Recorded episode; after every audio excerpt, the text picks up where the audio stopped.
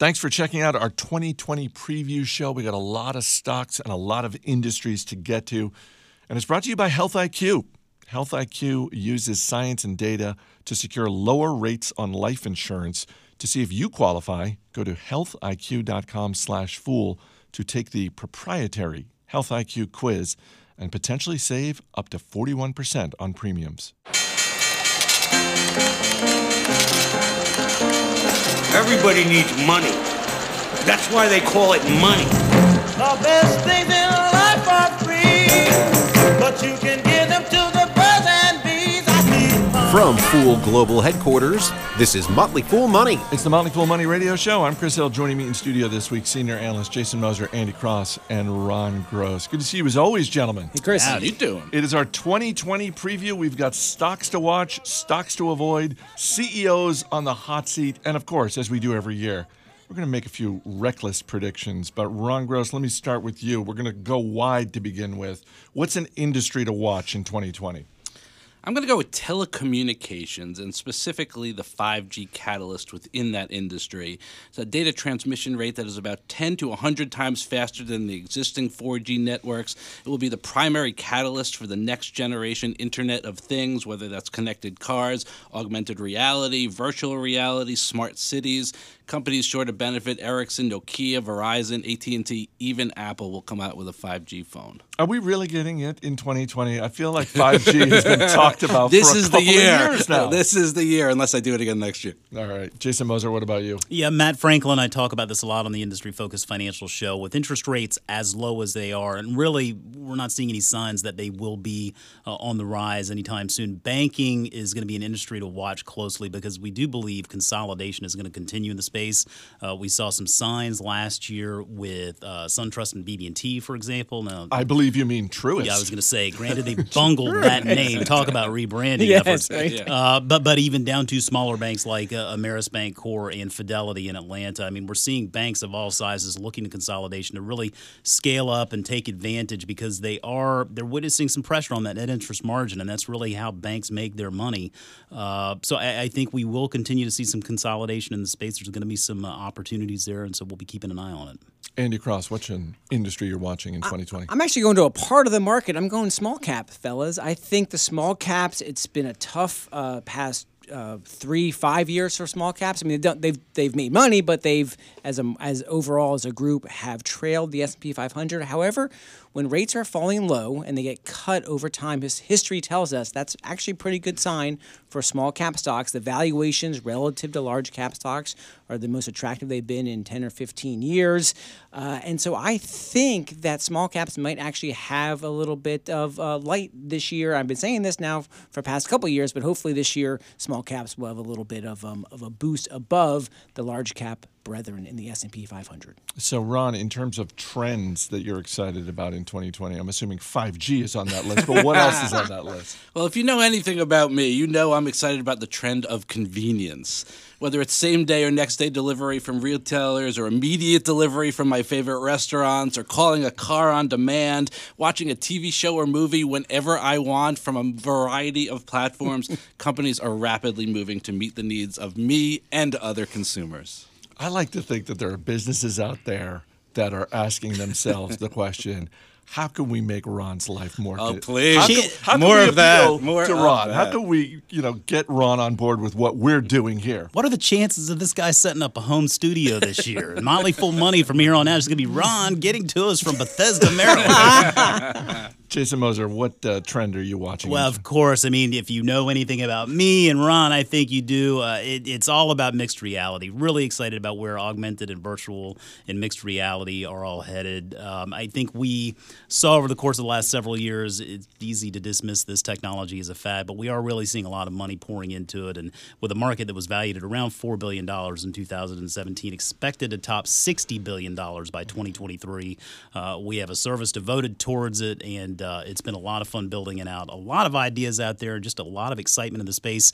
And I'll be heading out to California in May to the Augmented World Expo. I know that sounds pretty big. It is big, Chris, and I'm uh, very excited to see all these new ideas and great technology and, and bring back some ideas for our members. We're going to get a field report uh, from you back There is then? absolutely no so. question you will. All right, Andy Cross. Workforce is getting much more distributed, fellas. We all know this. We're working from home and just in different locations, more collaborative tools. I just think this area is going to continue to be an explosion for growth. So the likes of the Zooms and the um, Atlassian, Slack, even even Microsoft. JMO, I know you're a fan of Microsoft with Outlook 360, getting more and more distributed as we are working in different locations. I just think this is going to be a place that investing dollars are going to go, and that investing returns are going to be pretty high over the next five years. Uh, in all seriousness, I'm not making a joke here. I'm assuming that when you are looking at the workforce, you're not looking at the shared space industry. But, uh, and it's not just because of what happened with WeWork, but it seems like that business is great for convenience, but not necessarily one to invest into. Yeah, it's just the opposite, Chris. I think it's not so much the shared sp- workspace, it's actually becoming more shared and connected just remotely and through online systems. And I think that's going to be a place where we're going to be doing a lot more work over the next decade. I agree with that, but I still don't want Ron getting the idea he can phone in to this show from his Wouldn't, home. wouldn't even think not- of it. Yeah. All right, up next, a few stocks with upside potential and a few stocks with, you know, the opposite. Stay right here. You're listening to Motley Fool Money. Welcome back to Motley Fool Money. Chris Hill here in studio with Jason Moser, Andy Cross, and Ron Gross.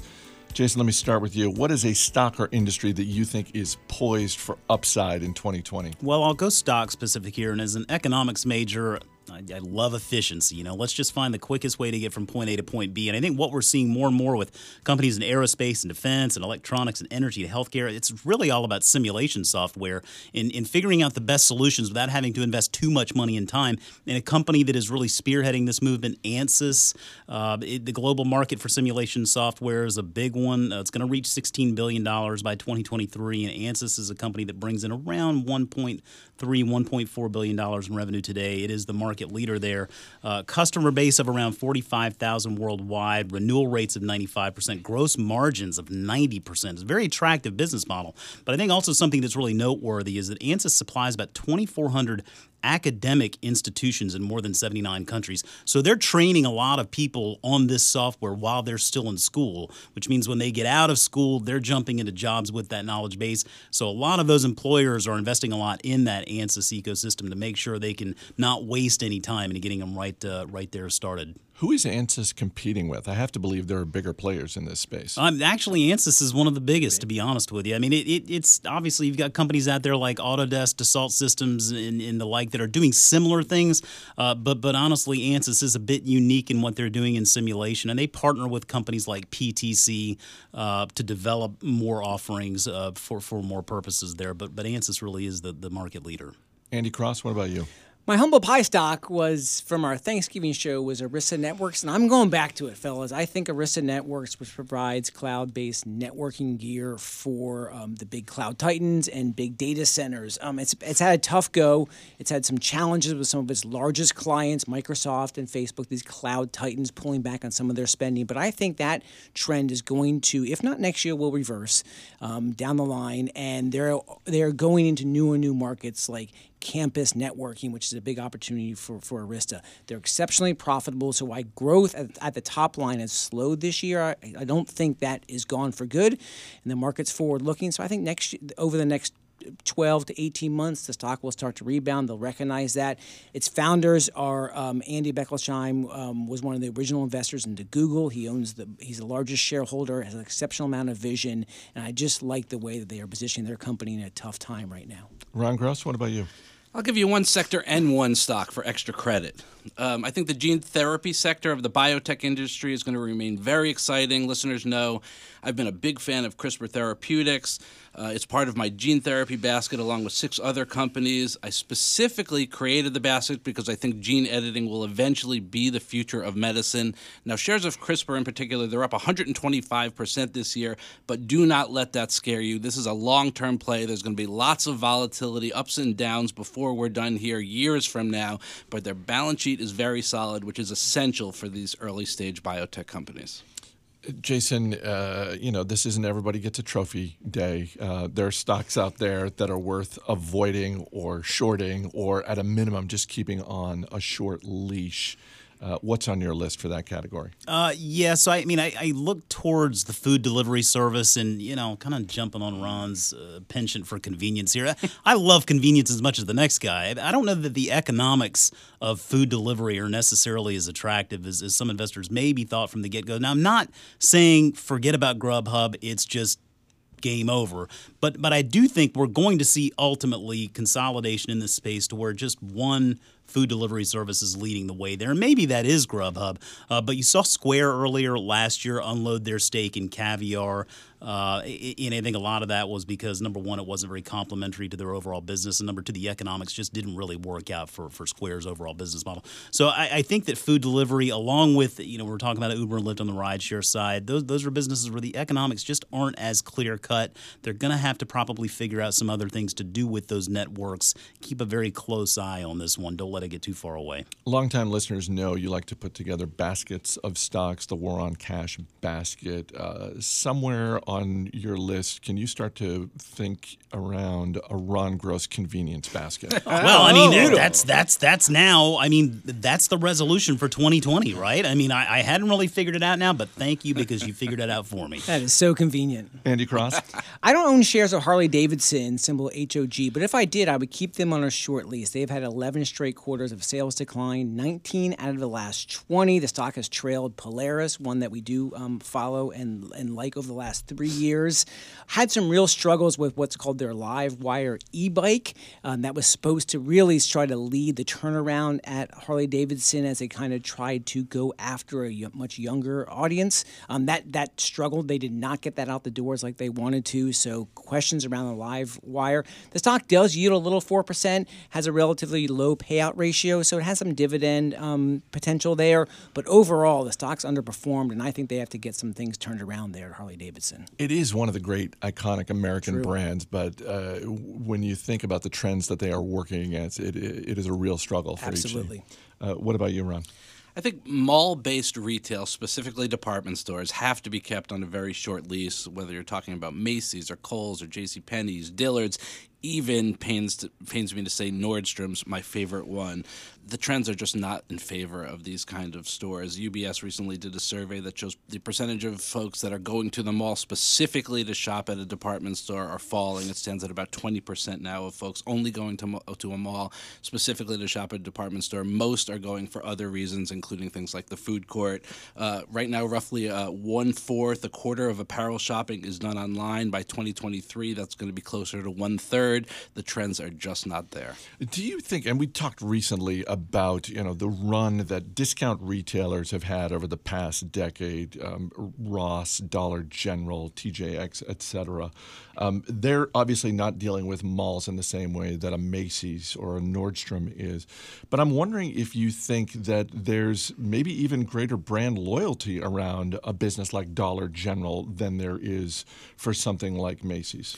I think it's more about the value proposition than the brand loyalty. You have to give consumers something. You know, so if you're a Costco or a TJ Maxx, um, delivering that value and, and the assortment in certain circumstances are, are what people are looking for. So, CEOs in 2019, we saw uh, essentially a record number of CEOs saying, you know what? I'm out of here. And some of them, it was of their own volition, and some of them were shown the door by the board of directors uh, or just flat out for legal reasons. Um, when you look around the CEO landscape, Jason, um, who do you think, um, if they're not on the hot seat, it's certainly getting warmer underneath them? Yeah, I mean, this one stood out to me uh, immediately, and it's Stephen Kaufer with TripAdvisor. Um, it is a company that I've wanted to like. Um, over the last five years, you look at the stock's performance. I mean, it's just been abysmal, and, and honestly, that's for a number of reasons. And, and a lot of it, a lot of it has been self-inflicted. Um, a lot of it is is also due to just competition in the space and the fact that you're going up against companies like Booking.com and Google. Uh, but the bottom line is that TripAdvisor has failed to really be able to pivot and, and develop a business that can sustain any long-term success. And really, what is a massive market opportunity in travel? So it's it's a wonderful service as a traveler, but they were never able to really become that OTA like they wanted to become. And then they kind of got stuck in this battle with Google and SEO. And, and, and now, I mean, you've, you've got this business that they don't know what else to do. Last year, they declared that special dividend. They're reassessing the business model and returning more value to shareholders in the form of repurchases. And so these are all just signs to me of, of management waving a white flag and, say, and saying they don't know what else to do. Uh, you add to that, he doesn't really own much of a stake in the business, and there is a bit of a convoluted owner ownership structure there with Liberty TripAdvisor Holdings. Uh, to me, this just all reeks of a business that needs to put itself up for sale to the most interested buyer. If they don't do, I mean, I just don't understand how Kaufer uh, continues uh, being able to get away with this performance because it's been it's been horrible. Andy Cross? I'm going with the CEO who's not even CEO yet officially, and that's Patrick Frisk, who's taken over from Kevin Plank from Under Armour. Kevin Plank decided to hand over the reins to the uh, footwear and the athletic apparel company to Patrick Frisk, and he starts in January. So while he might not be on the hot seat, I think taking over from a founder led CEO, especially the one who has such a personality Kevin Plank, the performance of Under Armour really has struggled over the last couple years. Sales have stagnated, profits have fallen, the stock's underperformed. Uh, it's an eight, nine billion dollar business. So he's got some challenges ahead of him to really turn around that performance culture at Under Armour and make the sales growth and the profits come back. Ron? So when I first started thinking through this one a couple of weeks ago, I thought Dennis Muilenburg from Boeing was a no-brainer. And Chris, guess what? The board of directors agreed with you? I was right because he is out of there. So I've been forced to go with plan B, and that is Warren Buffett of Berkshire Hathaway. Yes, you heard it, Warren Buffett. And it's certainly not because he's in any danger of being fired, but it's because he's got to get two things right. First, he won't be at the helm forever. He needs to get the solid succession plan in place, which he has begun to do. We've got Ajit Jain, who is now head of all insurance activities. Greg Abel has been given authority over basically everything else. We've got Ted and Todd, who we speak about quite often, each managing $4 billion.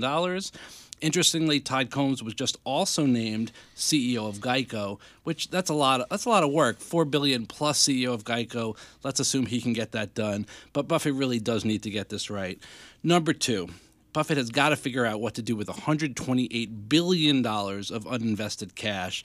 The stock has underperformed for five years. That's partly because 23% of Berkshire's market cap sits in cash. This is my largest personal stock position. Mr. Buffett needs to get this right. So, 2020, obviously, we're going to have a presidential election, and um, CEO compensation is one of those issues that seems to get more attention in presidential election years than other years. Um, all things being equal, and Jason, I'll just start with you. How do you like to see a CEO being compensated? As an investor, uh, obviously, part of that has got to be you want them to have a stake in the company. Yeah, I mean, I think having a stake in the company is nice. Now, I, I don't look at that as a reason to invest. I think it's just a nice thing to see. Um, I, I, am a little bit torn here. I mean, I understand the argument against excessive compensation, but by the same token, I mean, let's recognize these are CEOs that are taking care of a lot of employees and in many cases are responsible for a lot of economic output.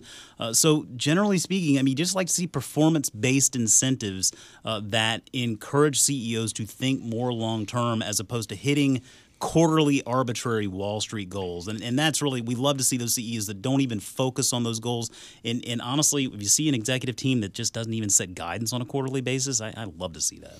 Agreed. Uh, bonus metrics that are aligned with shareholder the shareholder, and typically long term is, is what I prefer to see. Plus, I love to see CEOs that with their own cash purchase stock. Mm-hmm. Andy? Yeah, I think just understanding how the culture of compensation from the board level to the CEO is designed and appreciated is something that's really interesting to look at. And I think everything that JMO and, and Ron said uh, makes a lot of sense because if you are having a CEO at the at that level who is compensated in the right way and building a culture that is sustainable and lasting, the one that we want, there's a lot of power there, and we've seen that in a lot of good, really successful CEOs. Also, no funky metrics. Just base it on sales growth or, or operating income targets. Remember, the, the, the, further to the bottom line you get there, the more they can man- manipulate those numbers. Our 2020 preview rolls on right after this, so stay right here. This is Motley Fool Money.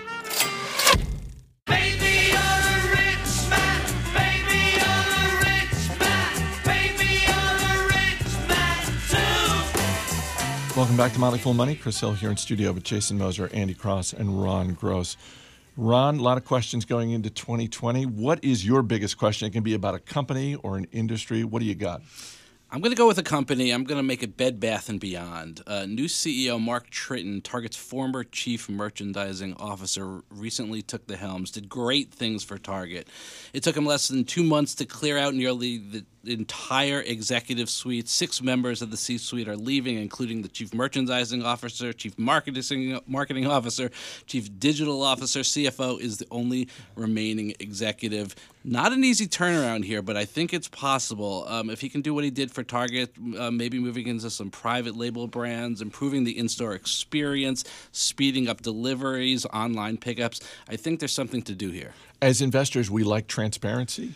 And if nothing else is clear about Bed Bath and Beyond, we have total transparency about who is running this show and who's going to get the credit and therefore who's going to get the blame. Absolutely. Jason, what about you? Very similar to your business. I'm going with Wayfair, actually. Uh, if you look at the most recent quarter, revenue up 36%, gross margin up 40 basis points, active customers of 19.1 million, orders delivered up 32%. And I'm telling you, like half of those showed up on my doorstep thanks to this master bath reno. But all of these metrics tell the story of a business that's doing really well. But there was a key point in the call from CFO Michael Fleischer. And he said, I quote, since the beginning of the year, more than 90% of our suppliers who are subject to China tariffs, Ron, mm-hmm. have raised wholesale prices, which have resulted in higher retail prices. As retail prices on the site fluctuate, we observed that our customers' consideration cycle gets disrupted and is effectively lengthened.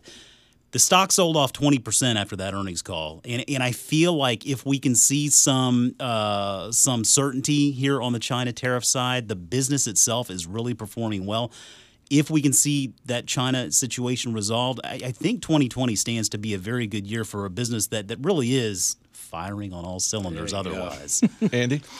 You know, overall, the profitability of so many of these um, software as a service companies, um, the cloud based companies, has been in question. And for a while, it was like, hey, just grow as fast as you can, continue to um, plow money back into the business. We don't care about uh, profits or, in this case, mostly losses. I think that's starting to shift now. And we saw that this year a little bit. And I think in 2020, there's going to be more and more demand for uh, closer scrutiny on the profitability of some of these um, SaaS-based uh, high-growth companies. Um, I talked about in our review um, uh, episode the uh, situation at PagerDuty. I think in general, companies are going to be under more scrutiny and under the hot seat to really drive up the profitability curve. So I'm paying a lot of attention to the profits of some of these high-growth SaaS companies. Well, and that ties a little bit into our next topic, which is the IPO that you want to see in 2020, because it seems like when you think about 2019 and the failed IPO of WeWork, in a way, that sort of brought an end in some respects to the excitement around IPOs. And I think uh, when I look back on 2019, Andy, it, it seems like more was just as you're saying about SaaS companies, and we're going to be looking for a little bit more on the profitability side. It seems like we had this 10 year bull market, and at some point, investors started to say, you know what? We're not just buying any hot IPO that comes down the pike. We actually want more of a promise of profitability, regardless of the industry. And what's really interesting is if you look at the first half of, of the 2010 period, for those big unicorns that came public that went IPO, they almost were all profitable, like very profitable. Think about Facebook when it came public, very profitable. In the second half, very few of them were actually profitable, and some of them, Uber and Lyft, for example, just getting worse. So I think the market is definitely going to start looking for and appreciating the profit picture much more. you agree with that? I do agree with that. I think I think in general in this market, profitability has become become more and more important as the bull market gets uh, older and older. And um, top line growth is wonderful, but I think cash flow is going to become king once again. All right, Jason, let me start with you. What is a private company that you would love to see come public in 2020? Well, yeah, two of my favorite markets in healthcare and mixed reality. There's a little company out there called Medivis. It's a medical software maker. Um, and and I, I tweeted out a little while back the uh, Verizon keynote from CES 2019. Dr. Christopher Morley, who is one of the co founders of Medivis, uh, gave gave a talk and, and showed some examples of how we're using augmented and virtual and mixed reality in uh, the medical profession now, and and it's just staggering to see. Uh, the potential that exists there, and they're raising a lot of money based on the software that they're producing, uh, building stuff for Microsoft for that Microsoft Hololens 2 that's coming out. Um, it, I, I hope they have a chance to go it on their own. I, I think that the, the work that they're doing is very important. I wouldn't be surprised to see them acquired before they have the chance to go public. But if they do go public, I'm gonna have a very close eye on it. I was just going to say earlier in the show, you were talking about the banking industry and consolidation. Everything you just said about Medivis makes me think they might not make it to the public markets. Yeah. Andy, what about you? This one has a lot of political ramifications, so I'm not quite sure in the election season whether it will actually go IPO or not. But Palantir Technologies, which is the massive data analytics firm that was founded by Peter Thiel and Alex Karp, um, and does a lot of business with government agencies, including the Defense Department, the intelligence community, and even the Immigration and Customs Enforcement um, group. So the last raise was at 26 billion. So it's a massively large company, does a lot of very complex data analytics. Um, they are in the market right now looking to raise, not in the public market, but looking to raise another one to three billion. So I'm really interested because it's such a large company and it's so fascinating because it touches on so much of the data analytics that we deal with every day. Ron? I would love to see family owned Chick fil A go public.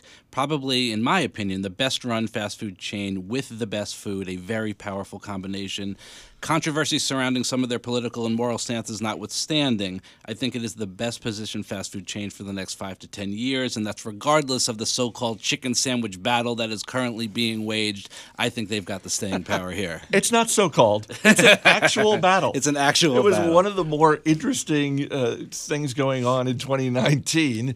And in 2020, presumably this test that McDonald's is doing in Knoxville and Houston, if that goes well at all, they're going to be rolling that out. And yeah, it's more competition. Now, right, more competition, and I don't disagree. It could take a bite, no pun intended, out of the company's traffic and business, and that would be reflected in whatever an IPO valuation is. But the way they get the customer in and out, the throughput, the operations of that company is very impressive. Any chance they open on Sundays? I think not. I agree. Other business shows err on the side of caution, but up next, we're going to give you our reckless predictions for 2020. Stay right here. You're listening to Motley Fool Money.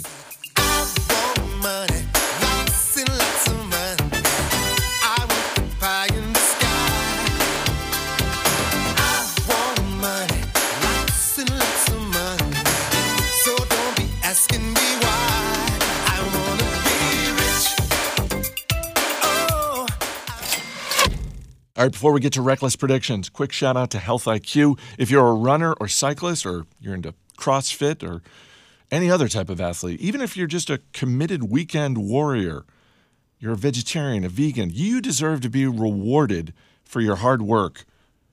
And the way you get rewarded is with more affordable life insurance rates. Health IQ can save you up to 41% because physically active people have significantly lower risks for heart disease, cancer, and diabetes.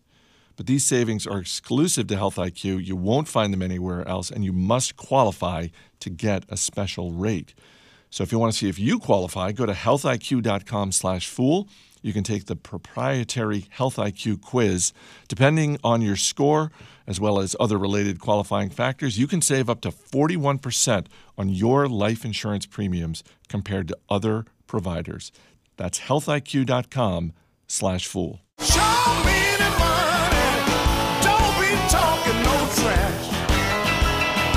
As always, people on the program may have interest in the stocks they talk about, and the Motley Fool may have formal recommendations for or against. So don't buy or sell stocks based solely on what you hear. Welcome back to Motley Fool Money. Chris Hill in studio once again with Jason Moser, Andy Cross, and Ron Gross. Before we get to the reckless predictions, a quick round of fill in the blank.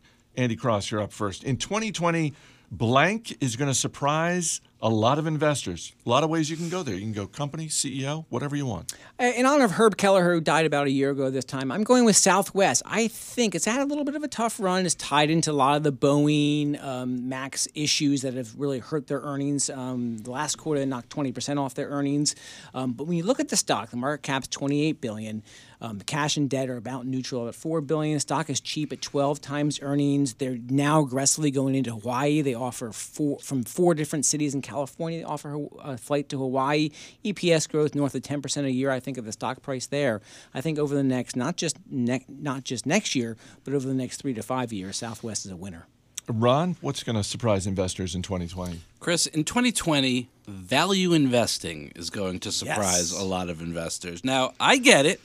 Value has been crushed by growth for the last 11 or 12 years, and even more recently, crushed even worse. But that will not last forever. Value will make its comeback, and it will regain its lead over growth over long periods of time.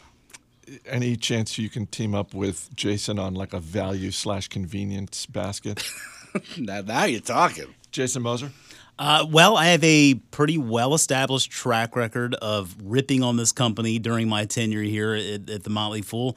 But I do think that in 2020, Bed Bath and Beyond, new CEO Mark Tritton, I think this is going to surprise people. I Really? think that if these guys have a chance, it's going to happen this year. I think we're going to see some glass half full results here this year from Bed Bath and Beyond. I'm not counting them out just yet. Agreed. A shot glass half full. Yeah, given the fact that the glass has been like five eighths full, Five eighths. you know, half full is going to be a step It's up. too much math involved for me here now. I'm, I'm, I'm, confu- I'm confused. Andy Cross, this time next year, I think I'm going to regret not owning blank. I'm not. I- I'm going to regret not owning Stitch Fix, and I'm hoping to, to to buy it at some point here. I look at this business founded by Katrina Lake. They provide um, personalized shopping online through their algorithms.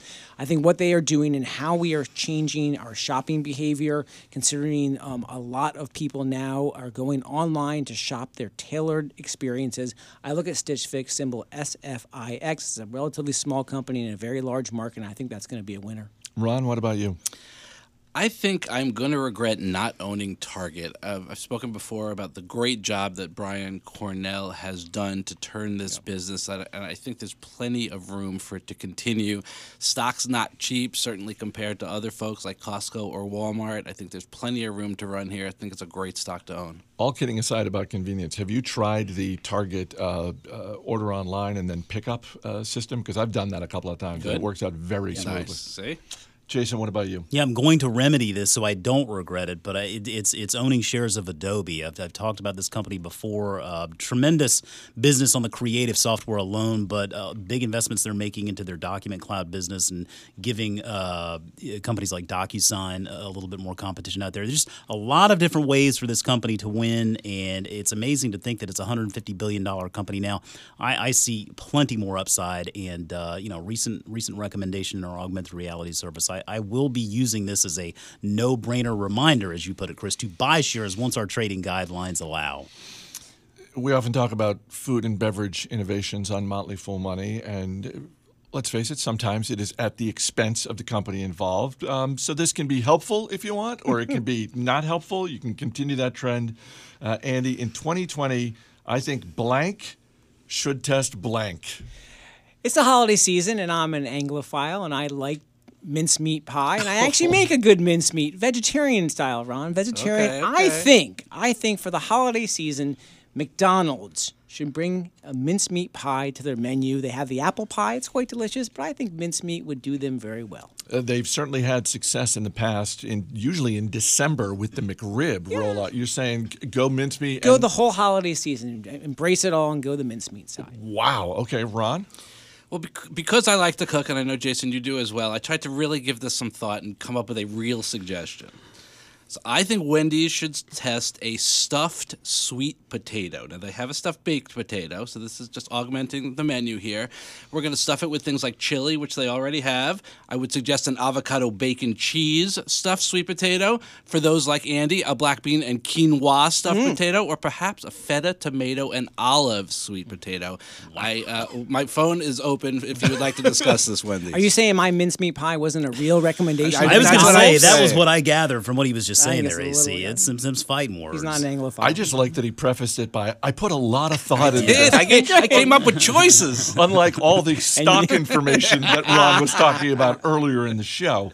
Uh, Jason Moser, what about you? Well, I will say I gave this as much thought as all of all Yeah. of our other segments for this show, and and I I think Mac, you probably will like this. I'm going back to my southern roots here, and you know I love chicken and waffles, and I love making chicken and waffles for dinner at home. The kids love it, my wife loves it.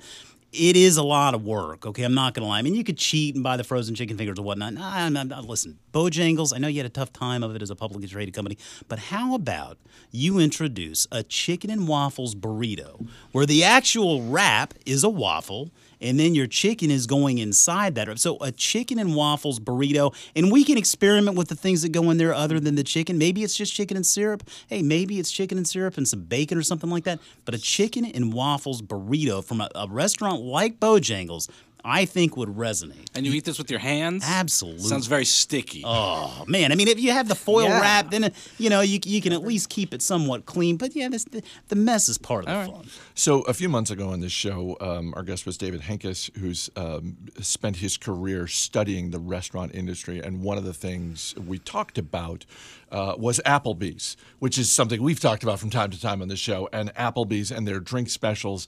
And at first, it was kind of funny that Applebee's was coming out with the one dollar Long Island iced teas and the you know apple teenies and all this sort of thing. And Applebee's, which is part of Dine Brands, publicly traded company, um, once you started to say, hey, wait, that thing that they're doing with the $1 drink specials is really working. It's driving traffic, it's paying off for shareholders. So I think uh, to our man behind the glass, Steve Broido, big fan of Darden Restaurants and uh, parent company of Olive Garden, I think Darden Restaurant has to start looking at their portfolio of restaurants. What are the drink specials they can start offering? Because it is working for Applebee's, it's working for Dine Brands. I think it could work for Darden. Dollar Chianti, glasses of Chianti. I'm in. Stop Let's it in go for, right now. Stop- Quality of that Chianti. Stopping in for a little Chianti and salad and breadsticks. I mean, man. I like that that's much more palatable to Ron than something sticky. um, let's get to the reckless predictions, which is what the listeners have been waiting for the entire show. And we'll bring in our man behind the glass, Steve Broido. He can make his own reckless prediction for 2020. Ron, what do you got?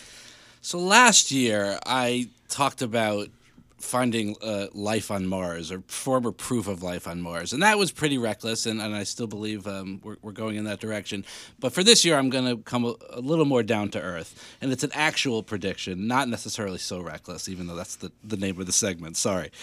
I say Berkshire Hathaway is going to buy back 15% of their outstanding shares for 80 to 90 billion dollars and initiate an annual cash dividend equal to 1.5% yield.